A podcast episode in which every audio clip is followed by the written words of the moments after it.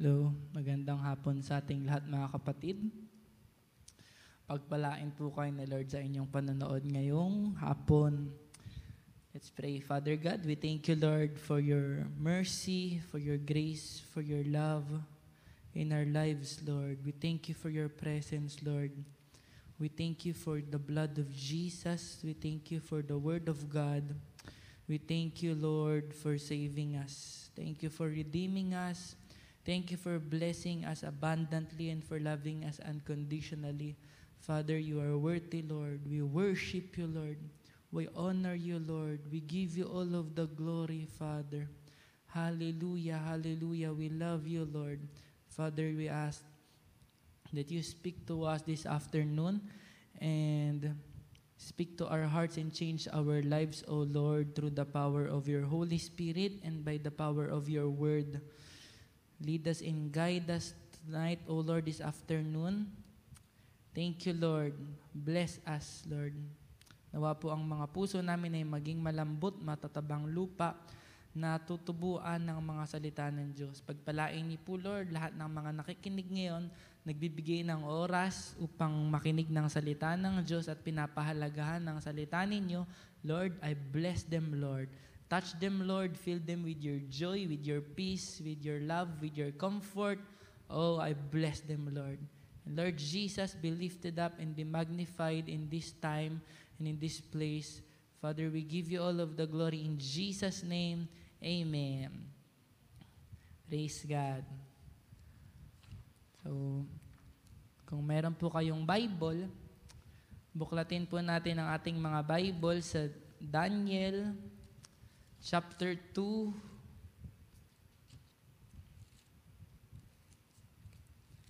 verse 17.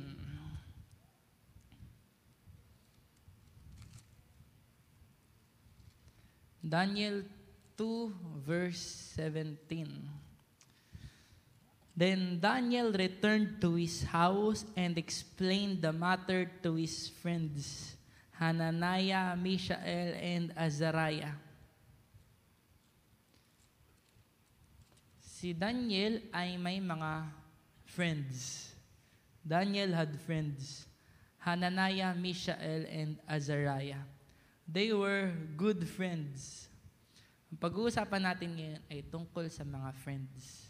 Ang title natin ay Amigo, Amiga. Ibig sabihin nun ay friends. The ability to make friends is good. Pag friendly ka, uh, nakakatuwang bagay yon. Maring ikaw ay kind or meek or generous. Yung mabilis ka makapagkaibigan. The ability to make friends is good. The ability to choose friends is better. Pag ikaw naman ay marunong pumili ng tamang kaibigan, mas maganda yon. The privilege to be God's friend is the best. Si Lord ay gustong makipagkaibigan sa mga tao. Well, pag binasa mo pa lang yung Genesis, mababasa mo doon na Enoch walk with God. Or Enoch walk in habitual fellowship with God. Ganon din si Noah. Noah walk with God. At si Lord ay tuwang-tuwa kay Enoch, kaya hindi namatay si Enoch. Ni-rapture siya agad ni Lord. Pero sabi ng Genesis, Enoch walked with God for 300 years. Ibig sabihin, sobrang close niya kay Lord. Meron siyang intimate relationship kay Lord. At walang pang Bible nung unang panahon, pero grabe yung faith niya. Sabi sa Hebrews 11.6, patungkol yun talaga kay Enoch, pero ina-apply natin yan. Sabi doon, and without faith, it is impossible to please God because anyone who comes to Him must believe that He exists and that He is the rewarder of those who diligently seek Him or earnestly seek Him. Amen? So si Enoch ay friends niya si Lord. Friends siya ni God. Si Noah din, Noah walked with God. At sabi ng Bible, Noah found grace. Ang ibig sabihin ng pangalang Noah ay rest. Ibig sabihin, rest finds grace. So, hindi lang attracted yung grace sa weakness, kundi ang grace din ay na-attract sa rest. Amen? So, si Noah ay friend din ni Lord. Pero may isang tao talaga na tinawag na he is a friend of God. Sabi sa James 2.23, And Abraham believed God, and it was accounted to him as righteousness, and he was called the friend of God. Wow. Talagang yun ang gusto ni Lord. Gusto niyang makipagtipan sa tao. Well, covenant ay malalim na relationship or malalim, seryosong friendship. God is a covenant-making God and God is a covenant-keeping God. Amen? So, mahal ni Lord lahat ng tao at gusto niya makipagrelasyon sa tao. Uh, hindi para takutin yung tao, pero, pero alam natin siya ay almighty, siya ay holy, siya ay perfect, siya ay pinakamataas, pinakamakapangyarihan. Pero gusto niyang makipagkaibigan sa mga nilalang niya na maliliit lang, na kumpara sa kanya ay alikabok lang talaga, pero ang mga tao ay favorite na nilalang ni Lord at gusto niya makipag-fellowship sa tao palagi. God is a covenant-making God. Sabi sa Romans 5.11, sa easy-to-read version, And not only will we be saved, But we also rejoice right now in what God has done for us through our Lord Jesus Christ. It is because of Jesus that we are now God's friends. Dahil kay Jesus, tayo ngayon ay tinuturing ng mga kaibigan ng Diyos. Si Lord ang pinaka-the best na kaibigan. He is the best encourager. He is the best comforter. I-encourage ka niya pag kinakabahan ka, nawawalan ka ng loob. Iko-comfort ka niya kapag down na down ka na. He's never wrong and He will never be wrong. Siya yung kaibigan mo na pag nagpayo sa'yo, talagang tamang-tama yung payo niya sa'yo. He is exciting. He loves you and He always will. Amen. Si Lord ay, oh, sarap maging kaibigan si Lord. Siya yung kaibigan na hindi tumatalikod He is a friend that sticks closer than a brother. Amen? Don't feel alone. Don't be insecure. Don't be depressed. Don't be hopeless. God loves you. Ito, I believe ito ang uh, habang tumatagal sa paglilingkod sa Panginoon. Well, bata pa po ako. Pero isa sa mga natututunan ko, may mga needs ang mga tao. Merong financial needs, merong physical needs, may emotional needs. Tama ba? May, uh, marami pang needs. I believe sa buhay ng isang kabataan, minsan ang problema niya hindi yung kulang siya sa pera, minsan hindi yun. Minsan rin, ang problema ng kabataan, hindi yung may sakit siya kasi kabataan siya, malakas siya eh. Usually, mga ganun yung mga ano, may edad na. Pero I believe ang isang problema ng mga kabataan, puso. Totoo yun. Maraming kabataan insecure. At nakakagulat, maraming kristyanong kabataan, talented, may itsura. Tipong pag nag-post na Facebook, 700 likes, gano'n, pag nag-post ng mukha sa Facebook. Or talented, matalino, with honors. Pero, feeling insecure, feeling lonely, laging nag-iimo, nade-depress. Ah, Well, gusto kong sabihin sa iyo ngayon, mahal ka ni Lord at siya ay gustong makipagkaibigan sa iyo.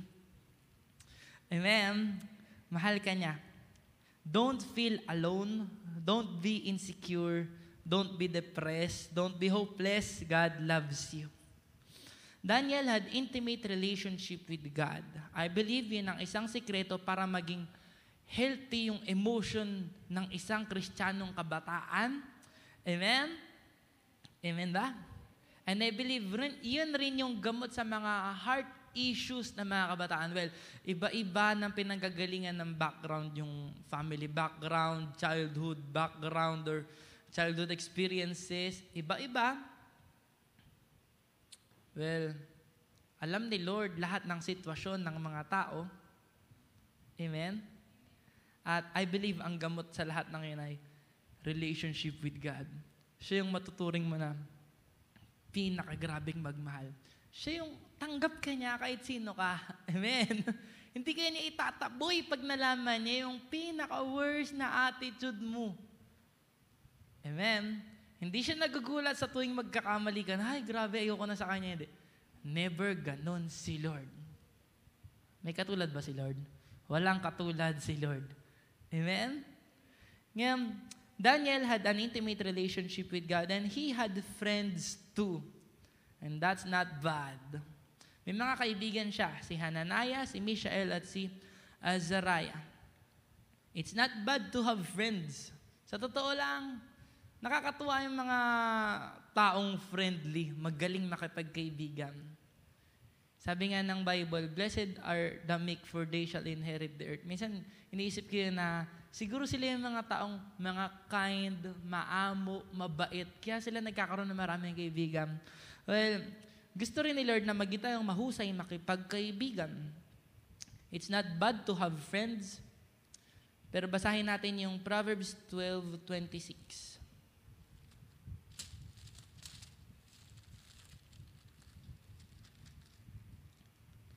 The righteous should choose his friends carefully. Amen? Narinig ba natin yan? The righteous should choose his friends carefully. Well, ikaw ba ay righteous? I believe kung ikaw ay child of God, ikaw ay righteous. Kung tumanggap ka kay Jesus, sabi ng 2 Corinthians 5.21, God made Him when you know sin to be sin for us that we might become the righteousness of God in Christ. Ikaw ay matuwid sa paningin ng Diyos. The righteous should dapat, ano, choose his friends carefully. Bilang mga anak ni Lord, bilang kristyanong kabataan, dapat pala mahusay kang pumili ng friends. For the way of the wicked leads them astray.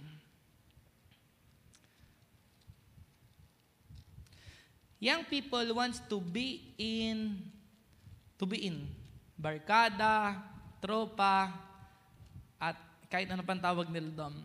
Walang masamang magkaroon ng friends. Pero sabi ng Bible, Choose your friends carefully. Amen?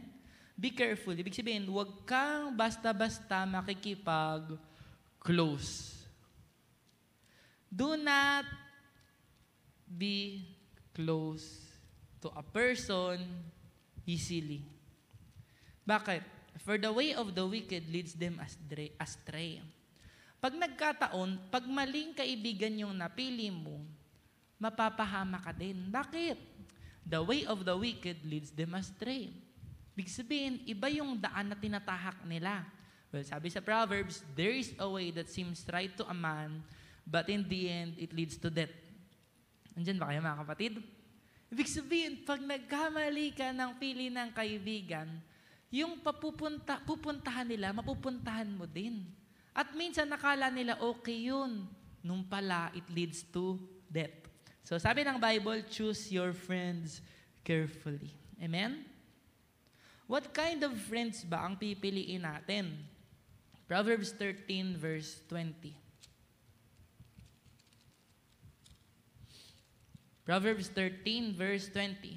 He who walks with the wise men will be wise, but the companion of fools will be destroyed. Hala, Dalawa pala ang pwede mong pagpilian. Either wise or fools. Yung wise, matalino. Yung fools, kayo na bahala magtagalog nom. He who walks with wise men will be wise. Ibig sabihin, pag sumama ka sa matatalino, tatalino ka din. Well, hindi ito yung sinasabi ng mga, ano, mga kolokoy sa classroom. Uy, what are friends for? Pakupya.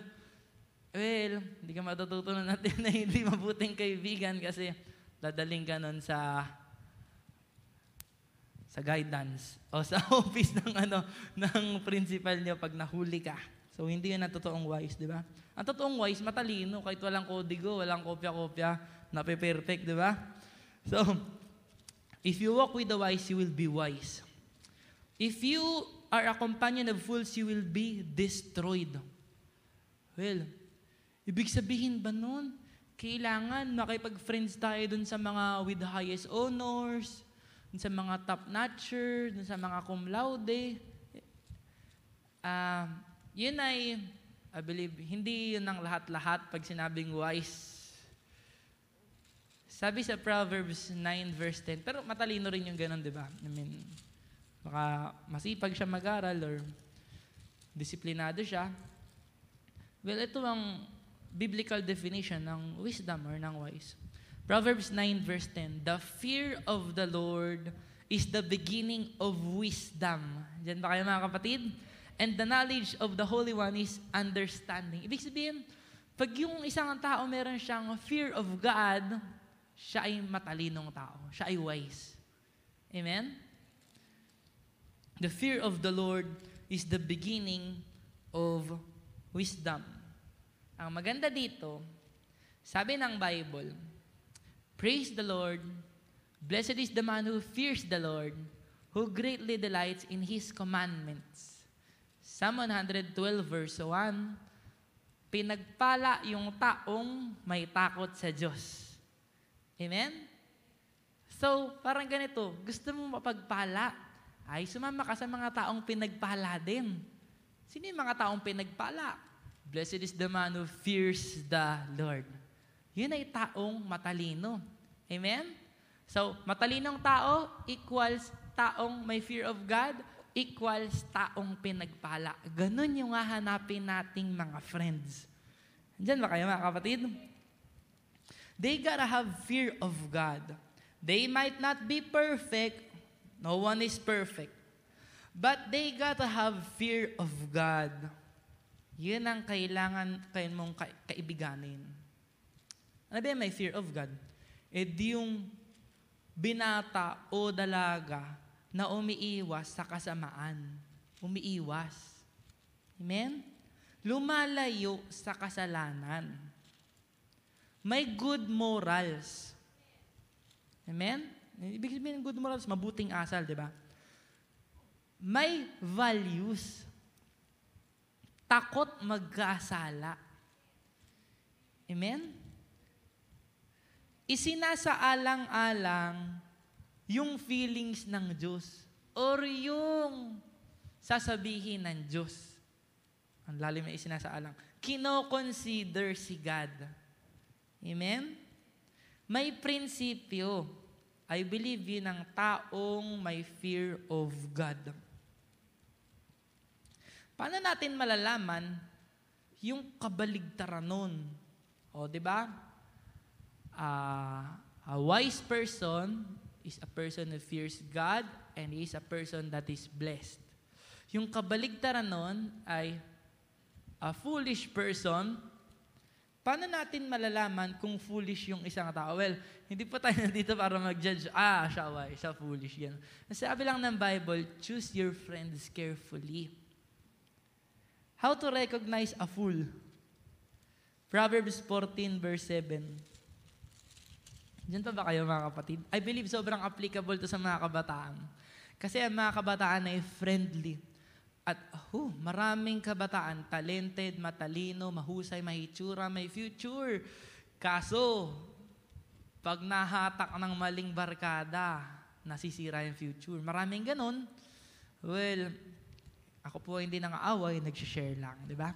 Proverbs 14 verse 7, Go from the presence of a foolish man when you do not perceive in him the lips of knowledge. Lumayo ka daw sa taong hangal. Pag napapansin mo na nonsense yung mga pinagsasabi niya, ibig sabihin, malalaman mong foolish yung isang tao, number one, by his words. What do they say? Well, I believe isang foolishness yung pagmumura at pagka-curse. Alam niyo kung bakit? Alam niyo kung bakit? Ang pagmumura ay pagka-curse. Sabi ng Bible, death and life are in the power of the tongue. And those who love it will eat its fruit. Ibig sabihin, kung ano yung laging binibigkas ng tao, yun yung aanihin niya, yun yung kakainin niya. So, ang taong hangal ay curse ng curse. Ang taong hangal ay ginagawang biro yung curse. Well, hindi katalinuhan yun. Sabi ni Lord Jesus sa Matthew chapter 5, pag sinabi mo sa kapwa mo, U-L-O-L ka, delikado kang masunog sa impyerno. Well, sabi nila, eh, simpleng bagay, maliit lang naman, pagmumura lang, eh, masyado naman kasing ano, eh, bulaklak na ng, ng dila, eh, wala expression lang, di naman galit, di naman, ano. Well, kapatid, maliit na bagay, pero pag humahalo sa buhay mo, sisirain nun yung buhay mo, makukontaminate yung buong pagkatao mo. Example, yung bangaw, ang liit lang, pero pumunta siya dun sa ano, tinimpla mong juice, dun sa malaking-malaking balde ng juice. Nag-swimming yung bangaw doon, namatay. Oh, di ba wala nang iinom dun sa juice? Maliit lang yun. Nagigets ba natin? Pagmumura ay kasalanan din. Amen? So, yun na isang kahangalan, I believe. Dapat, huwag tayong makikipagkaibigan sa mga taong mapagmura. Diyan ba kayo? What do they say? Pag malaswa yung pinagsasabi nila, mga green jokes, oras na para umalis ka. Tignan mo to, parang ang ibig sabihin nito, mag-walk out ka daw eh. Tignan mo, sa totoo lang. Oh. Proverbs 14.7, Go from the presence of a foolish man when you do not perceive in him the lips of knowledge. Amen? Wow, pwede pala mag-walk out kapag ka puro ka bastusan na yung pinag-uusapan naman nakapaligid sa'yo. Amen? Andiyan ba kayo? Pag puro kalokohan yung pinagsasabi, pag puro ka artehan, yun ay isang foolishness. Pati pag-chismis din. Go from them, lumayo ka. Amen? So, sa paghahanap mo ng kaibigan, i-check mo yung bibig nila. Well, inulit ko, walang taong perfect. May mga nagkakamali, may mga weaknesses ang mga tao, pero hanapin mo yung may fear of God. Ibig sabihin yung ayaw niya nun. Amen? Diyan ba ba kayo? Hindi ko alam kung may nanonood. Siguro may nanonood na tatlo o lima. Or, ewan ko. Sana may nanonood. Kasi mahalaga to sa buhay ng mga kabataan. So, check mo yung words nila bago ka makipag-close-close. Di ba? Next. Paano mo malalaman kung ang isang tao ay pwede mong maging kaibigan kung siya ay wise or fool? Proverbs 22 verse 24.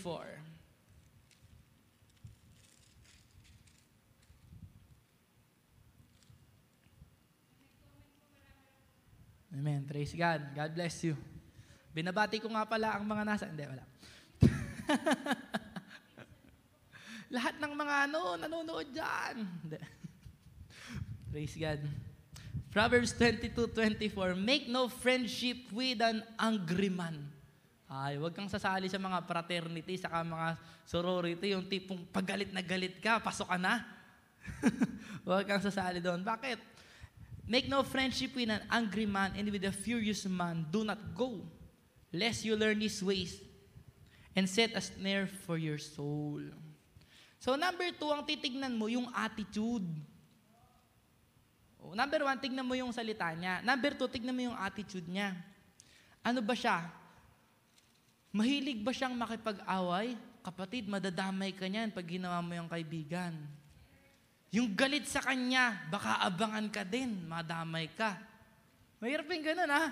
Wala ka na ginagawa. Nung pala, ano, kaibigan mo lang kasi yung kaaway. So, huwag. Tignan mo kung mataas siya. Kung sumasagot ba siya sa magulang niya. Kung minumura ba niya yung mga mas matatanda sa kanya. At kung nagre-rebelde ba siya. Kung siya yung layas ng laya sa bahay. Kung siya naman yung tambay ng tambay maghapon, yung walang na-accomplish sa buong maghapon, tignan mo rin, pag puro sinasabi niya, Tol, tara, inom tayo. Malungkot ako eh. Naku, kapatid, alam mo kung saan papunta yan. Amen? Amen? Tignan mo rin kung bastos yung ugali niya. Huwag ka makikipag-close doon. Bakit? Sabi mo naman, eh, masyado namang ano, makikipagkaibigan lang eh. Ako naman, okay naman ako eh. Kaya ko naman sarili ko. Ano, ano nga eh, uh, nagbibigay nga ako ng ano, pangbukas sa mga mata nila eh, para malaman nila yung tama at mali. Well, ginaguide ko sila. Sana nga. Pero pag ikaw ang nahawa, mali yun. Bakit ganun? But choose your friends carefully kasi nakakahawa ang mga friends. May tinatawag na influence. 'Di ba? Kung anong gusto ng friend mo, eventually magugustuhan mo na rin 'yun. Andiyan ba kayo? Kaya nga kayo naging friends eh. Meron kayo something common. Tama ba? Attitude is contagious. Maintindihan natin yun?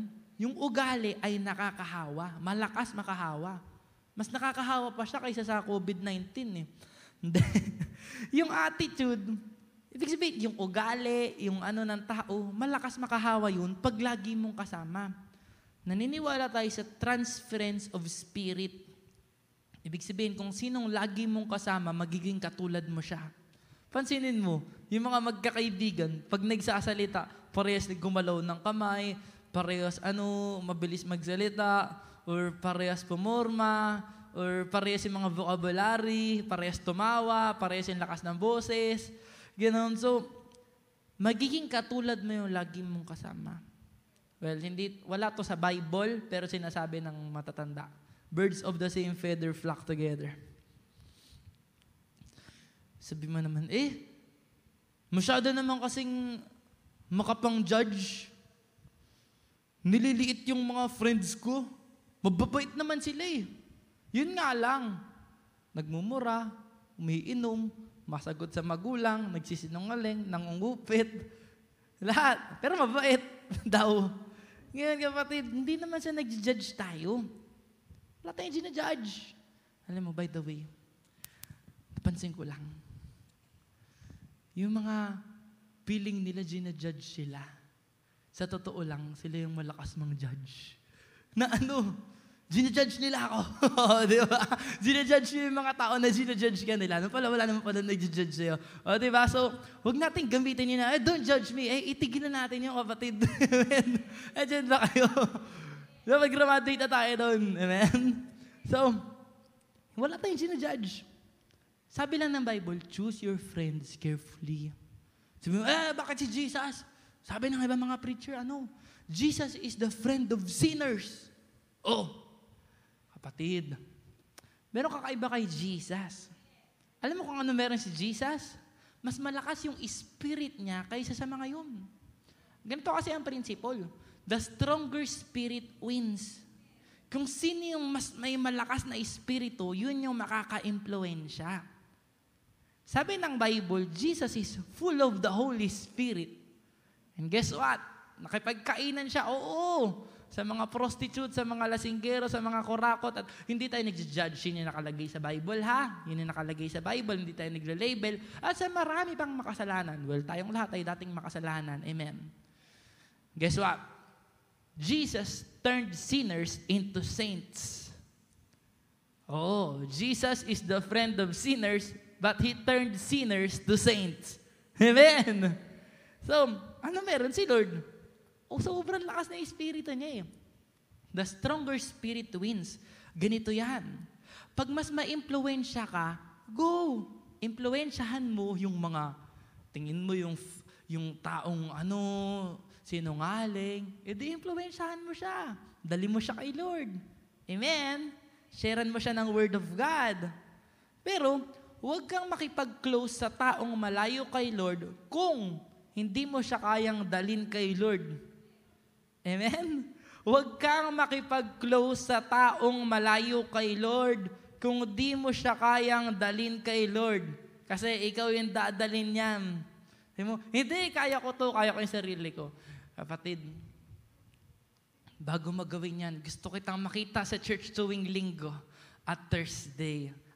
Pwede patingin, pasilip naman ng devotion notebook mo at sabihin mo sa akin kung nag-worship ka ha.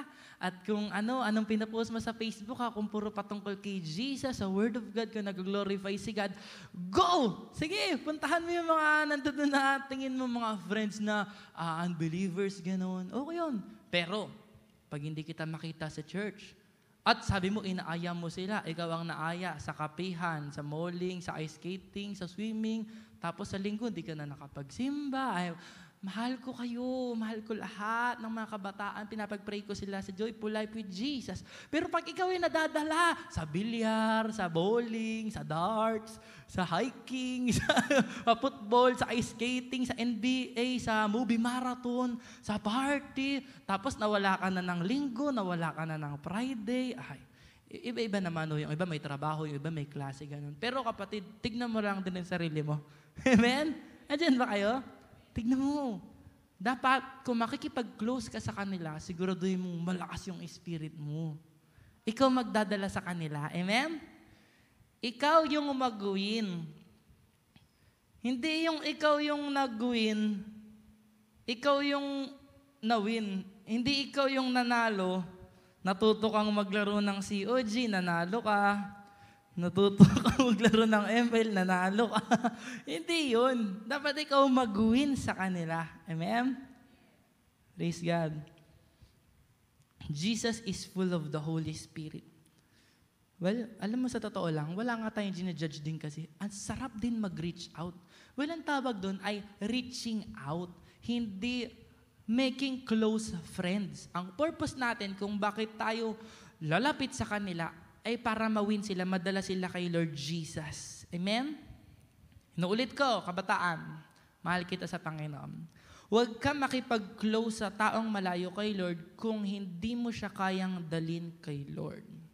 Hindi naman siya ginajudge ng magulang mo or ng pastor mo o ng leader mo, kundi iniingatan ka lang, kapatid. Papunta pa lang tayo, pabalik na sila. Alam nila yung mga pinapayo nila. Totoo yan. Amen. Hindi yan nag iimbento pinaghihigpitan ka lang o nantitrip lang na higpitan ka. Hindi. Alam nila. Kita na nila yung patutunguhan sa mga ganyang landas. Amen? So, nakakatuwa ang mga kabataang marunong magpa-disciple. Yung nakikinig ng payo, yung okay lang mapagsabihan, hindi minamasama. Amen. 1 Corinthians 15.33, Do not be misled. Bad character, uh, bad company corrupts good character. Basahin natin yan. 1 Corinthians 15.33. Diyan pa ba kayo? Sa totoo lang, masarap yung marami kang kaibigan. Eh. Kaysa mag-isa ka sa buhay, I mean, yung ano, yung as in wala kang kausap, yung pader lang, yung ano lang, nag-Facebook ka lang, maghapon, wala kang nakausap, malungkot din yun. Ayaw ni Lord yun. No man is an island. Amen? Diyan ba kayo? 1 Corinthians 15.33, Do not be deceived. Evil company corrupts good habits. So, mga kapatid, Bible to ah. Hindi ako nag iimbento or hindi ko po ito isinasalaksak sa inyo. Binabasa ko lang po. Evil company corrupts good habits. Yung taong mara- may maraming good habit, good habits eh. Yung taong maraming, may maraming good habit ay maaring makorap ng ano? Evil company. So, Kristiyano ka, Pasok ka sa university, bagong apply ka sa trabaho. Laking church ka, sanay ka sa church. Kapatid, huwag mong iwawala yung salty flavor mo. At manatili kang nagliliwanag para kay Jesus.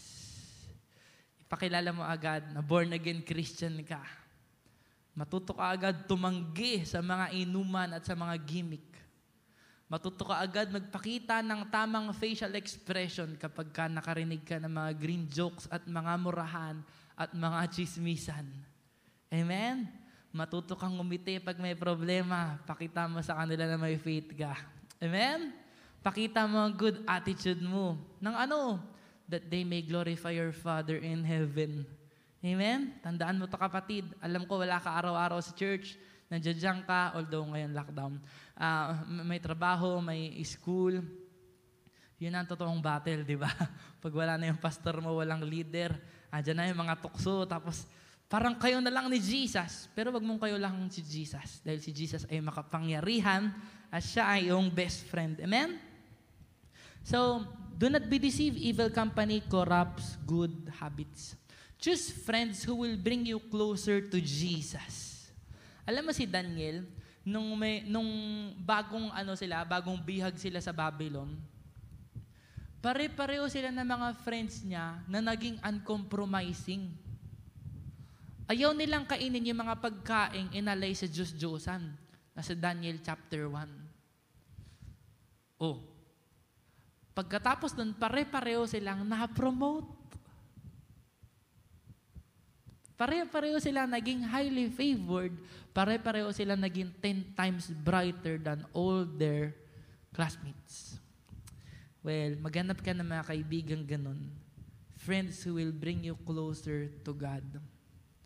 Alam mo, sa Daniel chapter 2, gustong ipapatay ni Haring Nebuchadnezzar lahat ng wise men sa Babylon kasi hindi nila mahulaan yung panaginip at yung interpretation ng panaginip niya. So, humingi ng favor si Daniel na pagbigyan sila ng onting oras. Pumunta siya sa friends niya at nag-pray sila. Wow, hanap ka ng kaibigan ganon. Yung pag may problema, handang makipag-pray sa iyo. Amen? Tapos yung tagumpay mo, tagumpay din niya. Sarap ba nun yung kaibigan mo lahat na pinapag-pray niya, puro answered prayer? Abay, sabihin mo na lahat ng prayer request mo sa kanya. Amen? Choose friends who will bring you closer to Jesus. Yung aayain ka, palayo sa kalokohan. Oh, may friend ka na ganon? Amen? Yung minsan sa, uy, tama na, di ba? Tama na, huwag makulit. Ang nang, nangangaral si pastor, eh. Huwag, huwag, huwag makulit, babe. Maganda ka kaibigan ka noon. Ayan ba kayo? Amen? Or, kunyari, nagpipreach yung pastor, ang ingay ng kaibigan. May ganun kasi sa church eh. May pangalawang preacher, nakaupo. yung katabi mo ang ingay, may ingay, umaya na. Kaya mo yun? Hanap kang ganun kaibigan. Kasi iba, ano, sorry, wag basta kristyano. Maganda kristyano kaibigan mo. Pero yung, pag naka-chamba ka, may kristyanong makulit eh.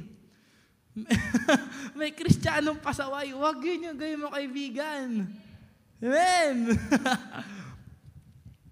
Cell group leader ka, huwag ka naman mag-post ng mga nakakrap top ka. Hello?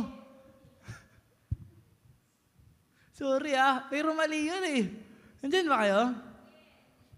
Oh, dapat mga Kristiyano, mga mababait tayo, magpakabait na tayo. Amen? so, yung aayain ka palayo sa kalokohan, yung pag inaya ka ng araw ng linggo, tara, swimming tayo. Ay, tol, hindi ako pwede niyan. Hindi pwede talaga eh, hindi pwede. Ganon dapat. Men, yung kaibigan ko kontrahin ka pag maling-mali ka talaga.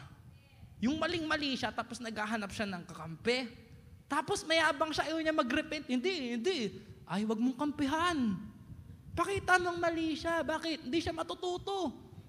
Forever siyang yayabang. Ano mangyayari? Pride goes before destruction, a Holy Spirit before a fall.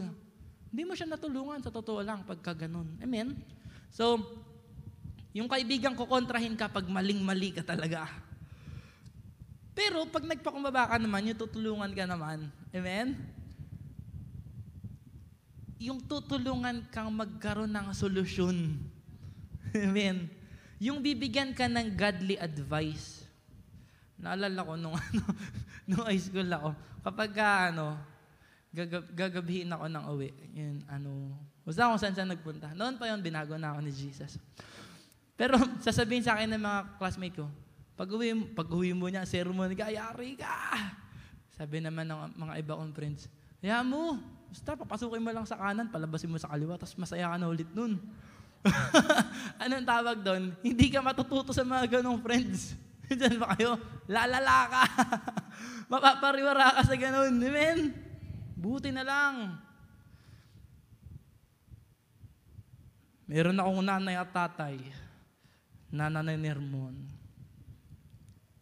Mahalin mo yung tatay at nanay mo na sinisermonan ka. Kasi in the future, masasabi mo, buti sinirmonan ako. Kung hindi, baka kung anong nagawa ko, nasira yung buhay ko. Makinig ang maigi kabataan. Ganun yun. Amen? Maghanap ka rin ng ganong kaibigan. yung bibigyan ka ng godly advice. Yung ayos yung trip, anong trip niya? Tara tol, simba tayo. Bible study tayo. Naalala ko, Bible study sa silangan dati. ano, uh, nagba-Bible study kami doon sa bahay. Sabi nung may-ari ng bahay, nanay siya. May inaya siya mga, ano, mga dalaga. Nandun na sa pintuan yung mga dalaga. Nandun kami sa loob. Ayaw pumasok ng mga dalagang mga kabataan. Sabi nung nanay, kumuha na chinelas. Papasok ka hindi! Pasok! Pasukan yung mga babae. Astig! Nakakinig sila ng gospel. Tumanggap sila kay Lord. Pero hindi man ginawa ano, kapag sick. Pero yung maganda yung trip, amen? Sale group. Hanap ka ng kristyanong hindi tumataka sa sale group. Yun. Hanap ka ng kristyano na mahilig sa Christian music.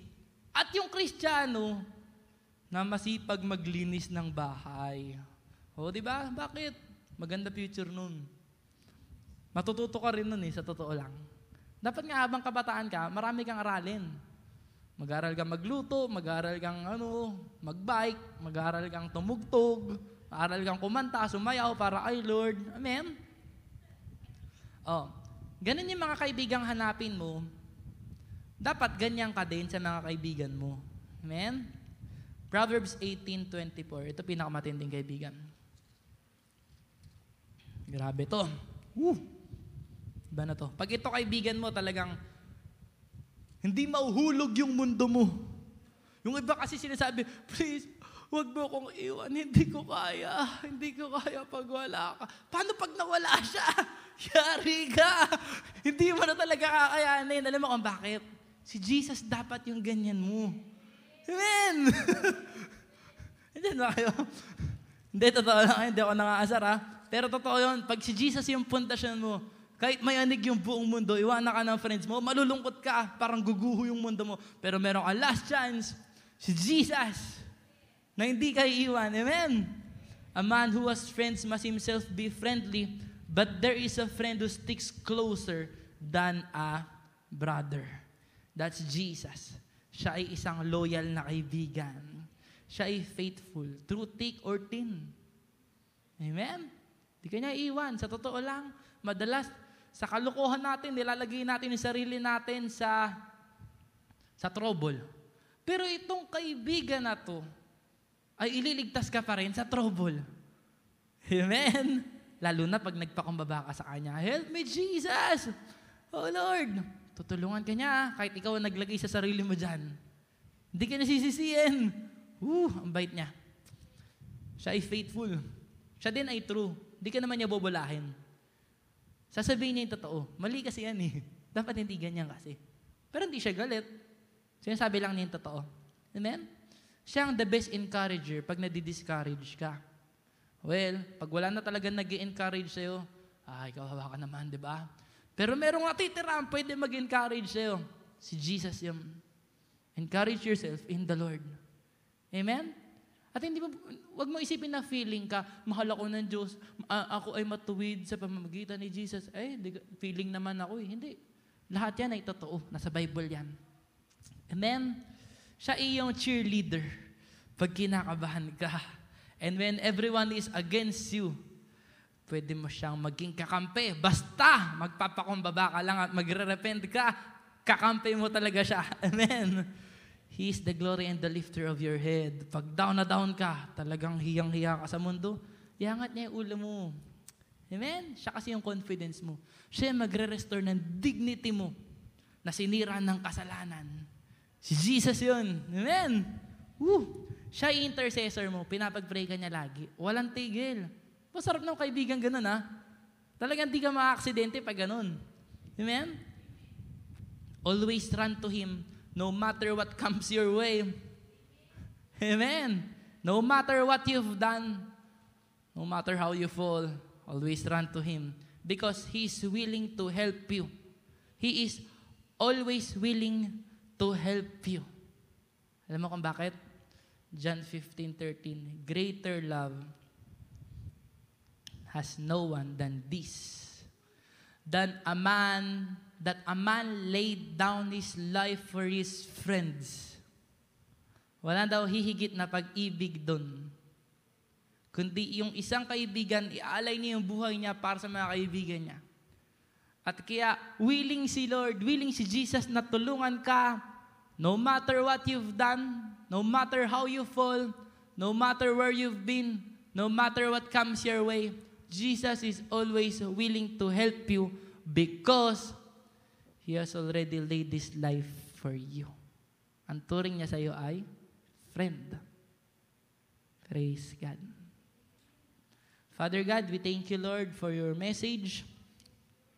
Napakabuti niyo po, Panginoon. Salamat po sa mga paalala ninyo. I pray na ito ay talagang tumagos, pumasok sa puso ng mga minamahal naming mga kapatiran, lalo na sa mga kabataan. And Lord, kailangan po namin ng inyong grace, Lord. Help us to obey your word, Lord. We need you, Holy Spirit. Lord, I cover all the young people of Joyful Life with Jesus with the blood of Jesus. And I shield them, I protect them with prayer from the attacks of the enemy, from the wiles of the devil, from the plans of the enemy. Protect them, O Lord. Keep them in your name, O Lord. Keep them from the evil one. I bless them, Lord. Tulungan niyo po silang magkaroon ng mga mabubuting kaibigan. Mga kaibigan na maglalapit sa kanila sa iyo. I bless them, Lord. Father, we give you all of the glory, praises, and worship in Jesus' name. Amen. God bless.